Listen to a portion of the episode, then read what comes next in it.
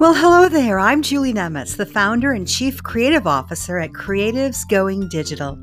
I help and hopefully inspire creative artists and theater organizations across North America and even down under in Australia learn to go digital and make, market, and monetize content online and on the stage. You're listening to In the Green Room. Our podcast is where I share digital marketing strategies and innovative content marketing strategies with you. I also feature current arts news, trends, as well as interviews with some of the country's most talented creative arts makers. So grab some coffee and a cardboard cup and enjoy the podcast. It's so nice to have you here where you belong.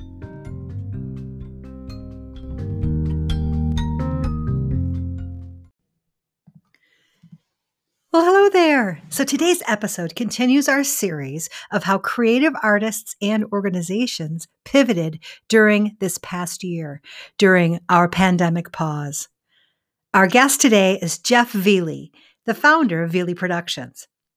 A gifted storyteller and inspirational speaker, Jeff also managed to turn on a dime last winter to create a business that supports businesses, arts organizations, and more learn how to take their events virtual. So if you're an innovative creator or organization, you're thinking right now about how to keep the pace and innovation going for your digital content, right? Well, today's episode is sure to give you inspiration and a healthy dose of how to. Enjoy the episode. I'm so excited to have today's guest join me. Jeff Veley is from Veley Productions, and I was so fortunate to meet him during a virtual conference and got to know all that he does. And I have a special place in my heart for him because he is from Michigan. So without further ado, Jeff, welcome to the podcast. Thanks so much for having me. And Jeff, I would love for you to start off by just telling people about yourself and your background and explain what you do at Veley Productions. For sure. So born and raised in Grand Rapids, Michigan. So we've got that in common, got some heart for the mitten. People say, where do you live? And I'm like, you know, that state that's shaped like winter apparel, that's a warning. Come visit, but do so during the summertime. So I'm the executive producer of Veley Productions. Grew up really sort of backstage and on stage. So my dad was a touring rock guitarist. Did the typical rock star thing, eventually decided he should settle down and have a family. But that didn't mean I didn't fall asleep in recording studios on some weekends, because as artists, we all have that itch we need to scratch. So yeah, I was on stage first time since I was 3. And then you name it, music, theater, magic and illusions. I was thrown into all of it. So I'm a drummer, singer, did acting for a while, not so much anymore. But I make my living these days as a youth motivational speaker. I specialize in resilience education for bullying prevention. So lots of speaking in the education market. That's about 80% of my work. And then the other 20% is working behind the scenes. So producing live events. My team and I, we get to plan and deliver 300 plus live events every year. Oh my God. And it's a joy. It's a joy. And so for a lot of those, I get to be on stage, but I also really love being behind the scenes and seeing other creatives in the spotlight. And just being able to applaud at the end of the event and see their success and see them and what they love. Jeff, you're like so many of my listeners. I love to call us multi-passionate artists. You have yes. so many talents and abilities, and that's what's been so exciting. I think about the past year or so. If we have to find the silver lining in what's happened during the pandemic, is that people that were able to express themselves, whether it was through an organization like a theater or an orchestra, or if they're just an individual performer, they were able to figure out how to make digital content work for them. And I'd love to talk about how you managed through what I'm calling the pivot phase over the last year. How did that work for you and your company and your content? Well, I started like most. I'm going to assume that we were all had some sort of shared experience where at some moment our head was in our hands and we were saying, what if this is the end of everything I know, everything I've built? And what if the vehicle and how I get this to the world no longer exists? Like there was a period I remember sitting on the couch with my wife, both of us almost in tears. I'm in the middle of a national tour where I'm reaching kids and sort of being able to provide hope and helping them, you know, with their mental health. And it all comes to a screeching halt. And I've been in live events for a while. You know, I've reached 1 million people from the stage. I've seen a lot of things over the last however many years. You know, I've been doing this professionally for 10. And I just knew, like, we're the first industry to close and we're going to be the last to reopen. And the reality is that as creatives, it can be very, very difficult when you feel like you have this gift or this talent or this calling or this purpose, and you don't know how you're going to share it with people. Like, you don't know how it's going to get out. And so, like, many of your listeners, I'm sure I sat there and I remember being in tears with my wife on the couch and really just crying out. And for us, we're people of faith, crying out to God saying, like, what do I do? Like, do I need to go just work the regular 9 to 5? You know, it took me 10 years to build this company. There's people that rely on me and us being successful for their livelihood. Like, what is this going to look like? And then the more we started to look at it, I looked through a few lenses, Julie. And the first was what I teach. The definition of emotional resilience is to leverage adversity for psychological growth. That was deep. So I'm going to say it again. Yeah, the definition of emotional resilience is to leverage your adversity, your adversaries, for psychological growth. It basically just confirms Kelly Clarkson was right. You know, what doesn't kill you sometimes makes you stronger. And so I saw that and I thought, you know what? There's a way to grow from this. There's a way to grow from this. Creatives, as a creative, as an artist, which is part of what I do as an artist and entertainer and artistic director, we offer inspiration and hope, and we do it in a memorable way people don't forget. As an entrepreneur, I'm a problem solver. And so the reality is we all have these skills that people need right now. People are craving human connection. They're craving innovation, and we have a really cool way to deliver that. We just have to change the vehicle. A lot of the content is the same. Right. A lot of the gifts and skills are the same. We're just driving a different, you know, we're all in one accord, but we're driving a different Honda, so to speak, right? And the vehicle changes. Yep. And, you know, I was fortunate. I own a production company, right? So we had cameras, we had different things. But the difficult thing is 2 weeks before COVID hit, my wife and I had moved back to Michigan here from Texas. And we ripped what was going to be my office down to the studs. COVID shut everything down. Right. All of a sudden, here I am. I can't invite over a contractor, and I have to build a broadcast studio in order to serve my clients and in order to fulfill my speaking engagements, which most of were trying to cancel at that point. Right. And so for us, we learned how to pivot quickly, and I just started sharing that experience with those in the industry. And it was crazy. The phone rang, the email went flying. We had blog articles that went crazy, and actually wound up developing a program called the Virtual Event Tech Accelerator, which is everything we've learned and everything our clients have learned through this whole pivot process. Wow. Now, what really resonated with me when you were talking is, you know, what that turning point was of going from what's going to happen to what's the opportunity. And a lot of the folks I work with and a lot of our listeners, you know, they're all trying to figure out that migration into making digital content online. Creative artists and organizations are all trying to figure out, like, what's the next great thing to do? And since you have such a breadth of clients and such an experience yourself as a speaker and as an inspiration to so many, like, what are your thoughts there? Like, what's exciting you about what you're seeing online? What I love is that one of the biggest things I think is legacy, right? When we film something, when we digitize something, it can live forever. Like, I was thinking yesterday, I recorded a video that was really helpful for some of the kids that I serve in schools. And I was thinking, since we recorded that, we filmed it, you know, we have all the HD footage, you know, 4K, all of that.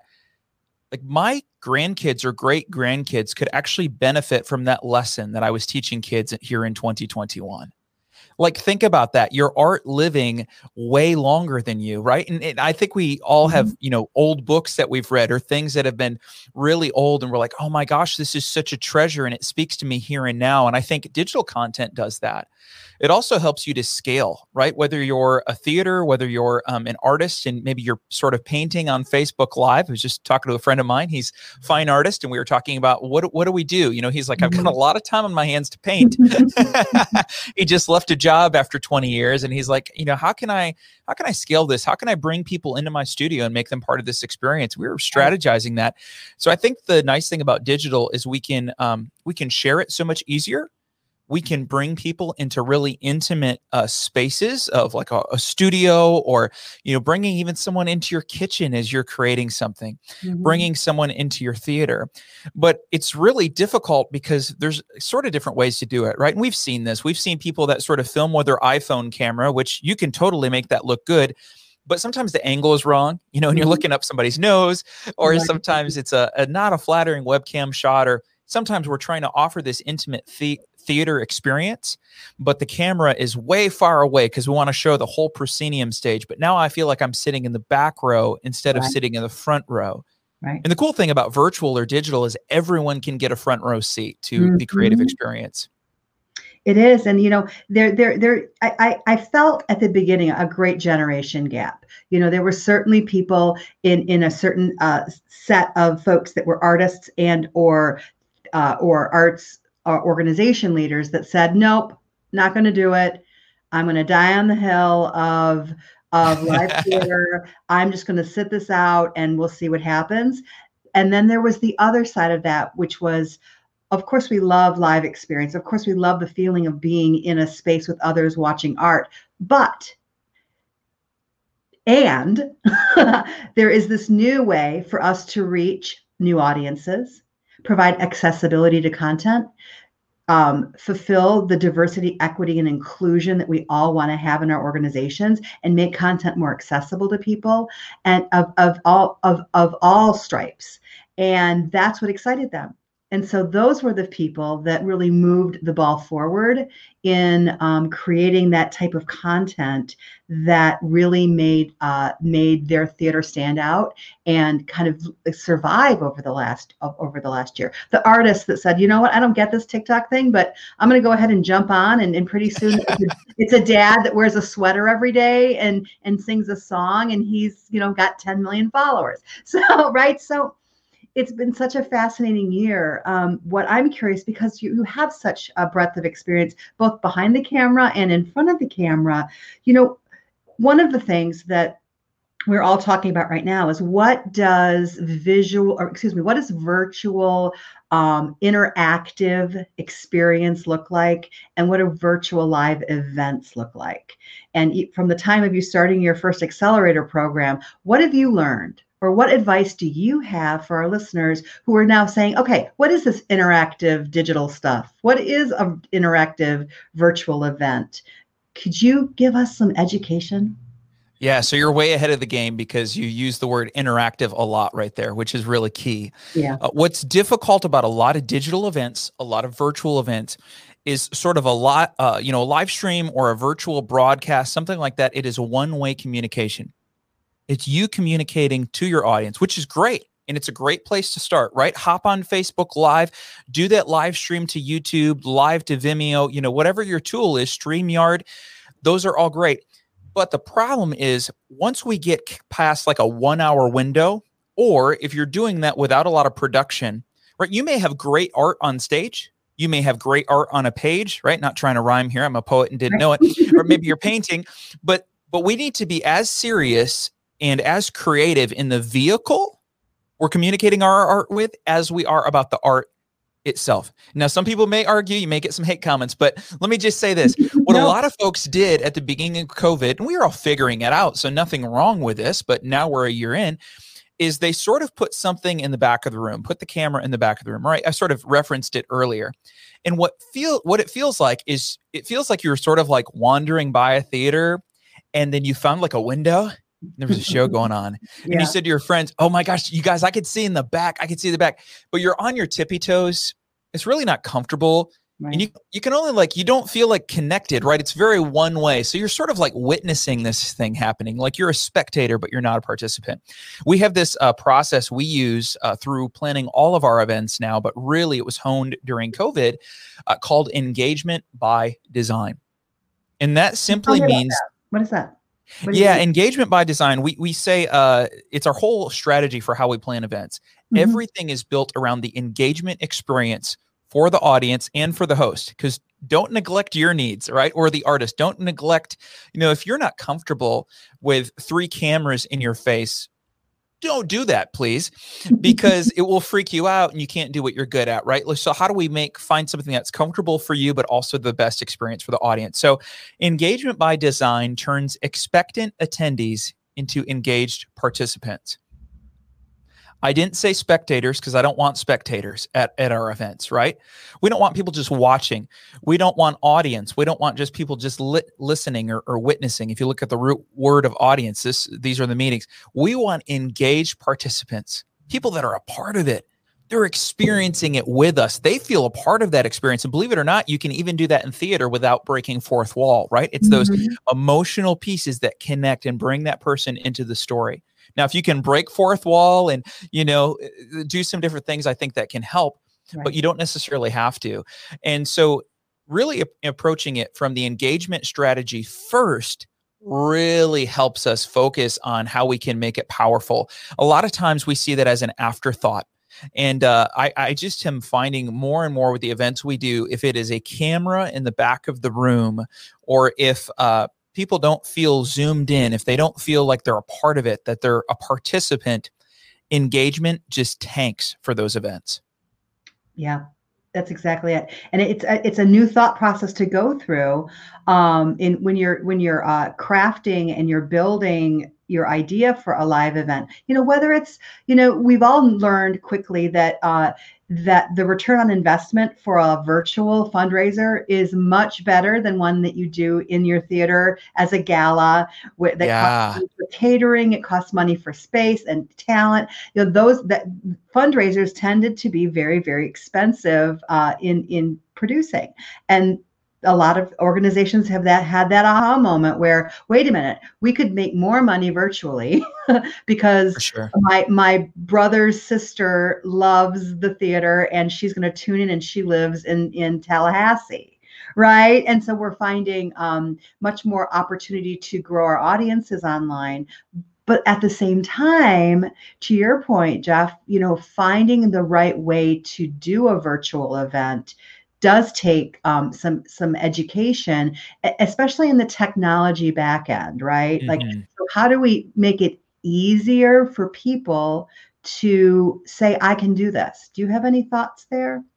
Yeah, so you're right. I read this stat. I don't remember where I saw it, but it's been in the back of my mind with everything I do during this whole crazy last year. Less than 8% of event hosts feel confident and comfortable with the tech needed to go live. Mm-hmm. I'm talking about professional speakers, I'm talking about professional actors. I'm talking about folks that are used to getting on stage.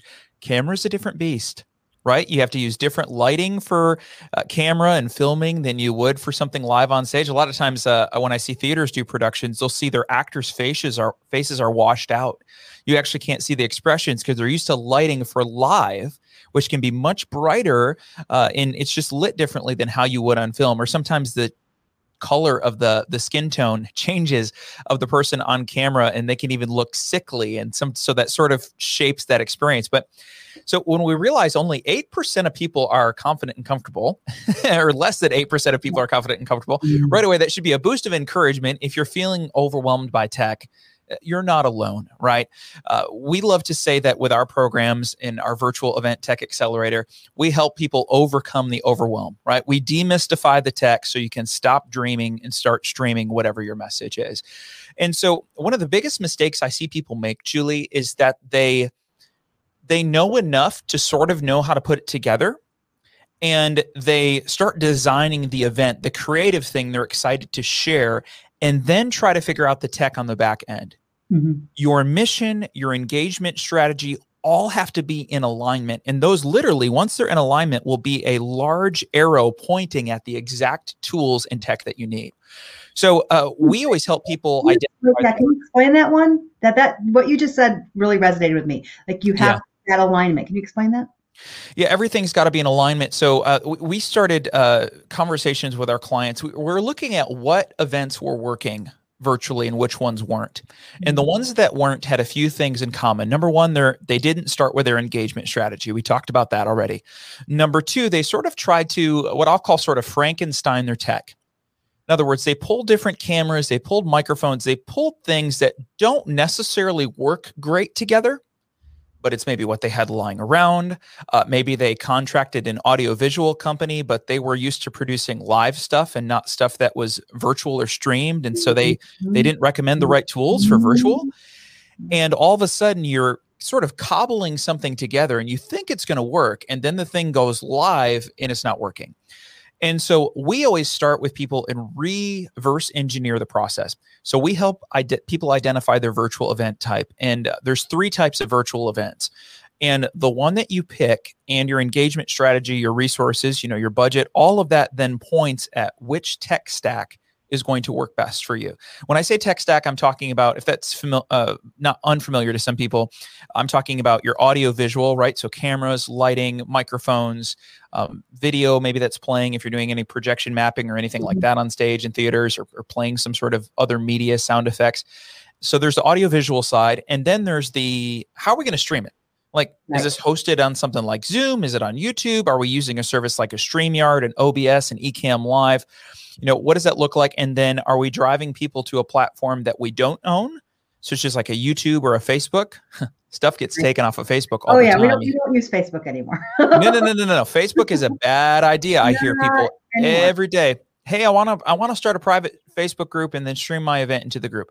Okay. Well, the second you play music, even if you wrote it, my friend, his stuff gets taken down all the time. He's a composer. He writes all of his own music. That's an anecdote I have not heard yet, but that's even another reason why Facebook is not the place to be doing events anymore. Yeah, he cannot use Facebook at all with music unless he has a little trick. Sometimes he will go and play all the music for his event as his playlist 2 weeks prior to his event. He will then go and submit all the copyright information, all his paperwork, and then 2 weeks later, he can play the same music in his event. If he plays an extra song, he gets shut down. Oh my gosh. It's insane. All right. Which is why we use other alternatives now. We've educated ourselves. That's so true. So that's a rabbit trail, but a lot of artists, they have a Facebook following. And so that's naturally where you go because that's where you're comfortable, but your content's not going to be able to live there and be easily accessible. Right. So so that's really, in terms of other virtual event tips, do you have other thoughts on that? Yeah. So we want to start out by first identifying your virtual event type. And I'll give you guys just a free resource here that you can use. If you go to virtualeventgenerator.com, my team and I built this tech. It's really cool. We spent way too long on it, but it's cool and you could benefit from it. But you basically answer a series of questions and it will generate which virtual event type is best for you. It saved us a lot of phone calls because this tool answers it for you. And I've built this thing with as many variables as I can think of. So virtualeventgenerator.com, it will suggest the virtual event type and then also some technology that is supported or recommended for that event type. So that's a little way to save some folks some time. So that's the biggest thing. We'll make sure that's in our show notes so that people can have access to that link. And Mike, I have a question real quick. Do you sleep? Yeah. How do you do everything you do? I do sleep. There's a couple answers to that. Sometimes I work a little bit on Saturdays. I have the gift of ADHD, so I go a little faster than some others, but also get distracted along the way. We have a lot of things in our business where we try to work smarter, not harder. And then just because of the size of my team and just commitments for speaking and stuff, unfortunately, we do have to say no to doing a lot of done for you events. But it allows us to educate a lot more people in the process. I love it. Okay. Any other tips for virtual events? That was a great, can't wait to look at. A big one for theaters. And I've, I, it's been a game changer for me. So I'll tell you this scenario, and then you'll understand how valuable the tool is. There's a piece of software I use that has literally been a game changer for my business and for me personally with my life on the road. So when we're touring and I'm speaking, when I speak as a keynote speaker, I'm traveling alone typically. And in the days I'm on tour, it's usually 2 days back to back. And I'm doing 4 to 6 presentations in 4 to 5 different venues each day. So that means in 2 days, I can be in 10 different venues. Now I have multimedia, right? So I sing live. I've got my slides for my speaking. I've got pre and post show videos and music that plays. I've got funny little cues and sound effects that'll come up throughout the thing. And I used to have to travel with a tech crew, right? Because as many like school assemblies, when I'm doing that on the road, I have 15 minutes to set up in between these engagements a lot of times because there's meetings throughout the day with the school district because of my content. And so the reality was there was no time to train a tech director in an auditorium how to run my show and do my cues. Stuff was constantly missed. So for years, it was just a headache and I had to cut out a lot of the fun art stuff. Then I found this piece of software. I remember sitting back one day. I was at Disney World. My wife and I are sitting back on this bench. My second time I had gone. And I said, how do you think they're running their cues? Like they've got all this stuff timed to the second. They got to have a computer doing this. Like they're not paying a guy at every one of these rides to sit back and push a button. So I found out what they're using. It's called Q-Lab, the letter Q-L-A-B. And I got my hands on it, and I found out Disney uses it. So does Cirque du Soleil. So does Broadway. So does all of the off-Broadway shows. The 2018 Olympics, all of the tech cues were run by Q-Lab. Wow. And so this was the secret. I was like, oh, my gosh, how much is this thing? Like, right? I'm going to have to, like, take out a loan on a kidney or something. It's free. The basic version is free to show videos to one screen and play audio. It's free. Now, if you want to go to the crazy level of licenses, you can pay by the day or you can pay them like it's like $1,000 up front and you have it. But it's a rent to own program. So for like $4 a day, imagine this, your theater can automate all of your tech cues. And the coolest thing is you can either automate it to work off of timing, which is how some of my shows are. It's rehearsed to the minute to I know when that song's going to play or when it's going to fire. Right. But then I also have a little handy remote control that's in my pocket. And with the push of one button, I cue the next thing. Could be a light cue, could be a video, could be a song, could be a slide. And so you pre-program it. So it allows you to pre-program your tech cues. And what's great about this is I've suggested this to so many people during COVID when we have to socially distance or when it's hard to have as many crew members on deck. Right. There's so much you can do with Q-Lab to pre-program your cues. And then with the press of one button, you can focus on entertaining your audience, doing whatever event you're doing. And the tech sort of runs itself in the background. And since you've set it up beforehand, you're not worried about a technician hitting the wrong button, right? It's all set. And so I even use it when I have live technicians to simplify their workflow. And they always thank me later. So give me a scenario about how you would use that in the world of digital content, in online type events or productions. Yeah. So I'm talking to you from my home studio right now. It's really not that fancy. I've got a couple laptops on my desk here and I have a dedicated Q-Lab computer. Now, one thing to know about Q-Lab is it runs on Mac OS only. So you do need an Apple computer, desktop or laptop to use this, but I've had many people go out and buy a Mac after they see what this can do for their life. But I've got a dedicated Q-Lab computer on my desk here, Julie, and all of my cues are pre-programmed. So when I do a live speaking engagement, what I'm doing is I'm hitting the space bar on that computer or the remote hidden in my hand. And that's going to cue the video then for my attendees that allows me to transition, or that will cue a countdown timer. 15 minutes before we go live, there's a slide and there's a pre-show roll and a countdown timer, right? Because if you go live 10 minutes early, especially if you're doing anything on social media, people log on early and they want to know when it's going to start. That countdown builds up that anticipation. Right. So for me, I've just got this extra dedicated computer on my desk running Q-Lab. Now, that's because I'm doing other stuff on my main computer. You don't have to have multiple computers for this. Right. But for me, that's running all of those slides, all of those videos, countdown timer. It has different things that pop up on the screen. So I want to know when I have 5 minutes left. So I have a little slide that shows up on my laptop only, and it says 5 minutes. Just a little warning to me to go ahead and wind down and make sure that we end on time. So it's set up to do all of that automatically. That is a game changer for any artist wanting to create content online that we're ramping up. It's no longer your iPhone and you hit live. This is allowing you to create that experience with visuals and music and licensed music that you paid for. Right. That's fully approved. ASCAP is happy with you. But you have this new way of ramping up and elevating your product using like this one tool. That just blows my mind. That's amazing. I cannot wait to learn more myself about it and get myself in line. But in the meantime, I believe you have a couple of workshops coming up. Can you tell the audience about that?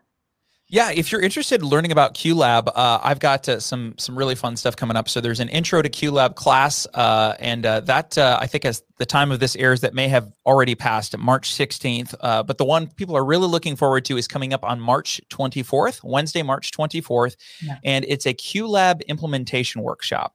So what that means is bring your slides, bring your videos, bring your, figure out what microphones you want to connect, have a concept for your show, especially if you're a theater or maybe you're like me, you're a solo communicator and you're trying to take your home office or a spare bedroom and go live and share something, but you need these tech things happening and you don't want to get overwhelmed with buttons. Bring all of your stuff, bring your slides, bring your music, all of that. We're going to program it together. We're going to spend several hours in a Zoom workshop. I'm going to teach each section how to program audio cues, how to program video, and then we're just going to build your presentation or build your show live with a like-minded community. We're all trying to figure it out, and we're going to check it off your checklist. And you know what? If you love this concept and you're like, I'm all in, but I don't want to learn any of that stuff, but my partner does, or the tech director of my theater is itching to learn new skills, this is a perfect opportunity for that collaboration that you want to have again with the folks in your organization. You can have this and bring this elevation of the way you present content online, because as I've said before, and I've been saying it all year, digital content's not going away.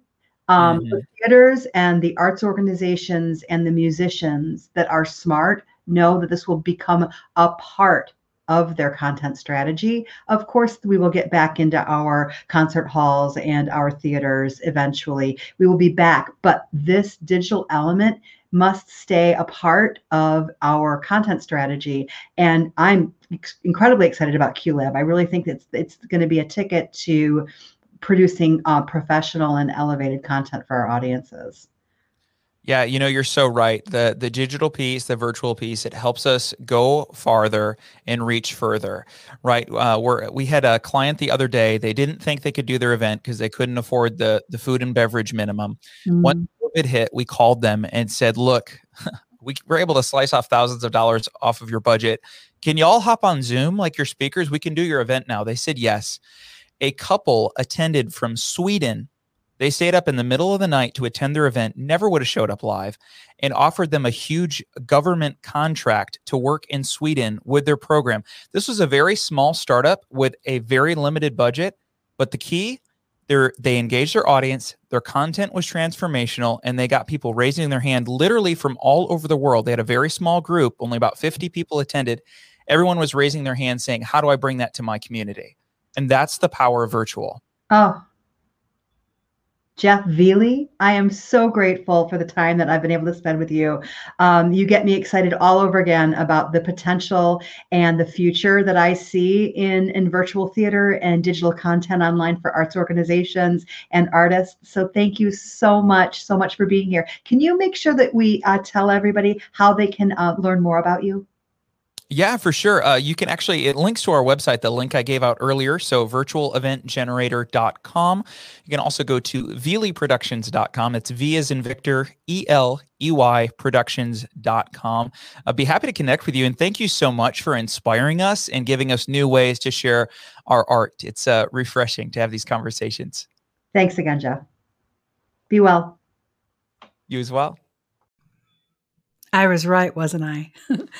Jeff Veley is such an inspiration in both his story, his journey over the past year through the pandemic, but also the tips and tricks that he gives us to help us think about doing our virtual events more efficiently and more effectively. Be sure to check out virtualeventgenerator.com, and you can learn a lot more about how to make the best virtual events possible in your world. And also, while you're there, check out veleyproductions.com. You'll learn a lot more about his upcoming Q-Lab implementation workshop. Hope to see you there. And take care, everyone. Let's remember to keep the arts moving forward.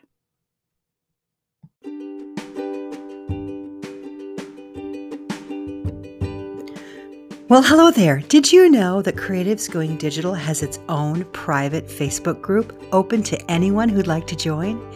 It's called In the Green Room. It's a virtual gathering place for creative artists, arts marketers, theater makers, and theater leaders who want to make, move, and market content online better, more efficiently, and more innovatively. If you're looking for collaboration, education, and inspiration, you're going to find it there. We do fun activities like skills challenges to keep us all engaged. And guess what? The last Thursday of every month, I go live inside the Facebook group to answer your questions. Anything and everything. Nothing is off the table. So if you'd love to join, please check out the show notes, and there's a link there for you to sign right on up. I'm excited to see you inside the group.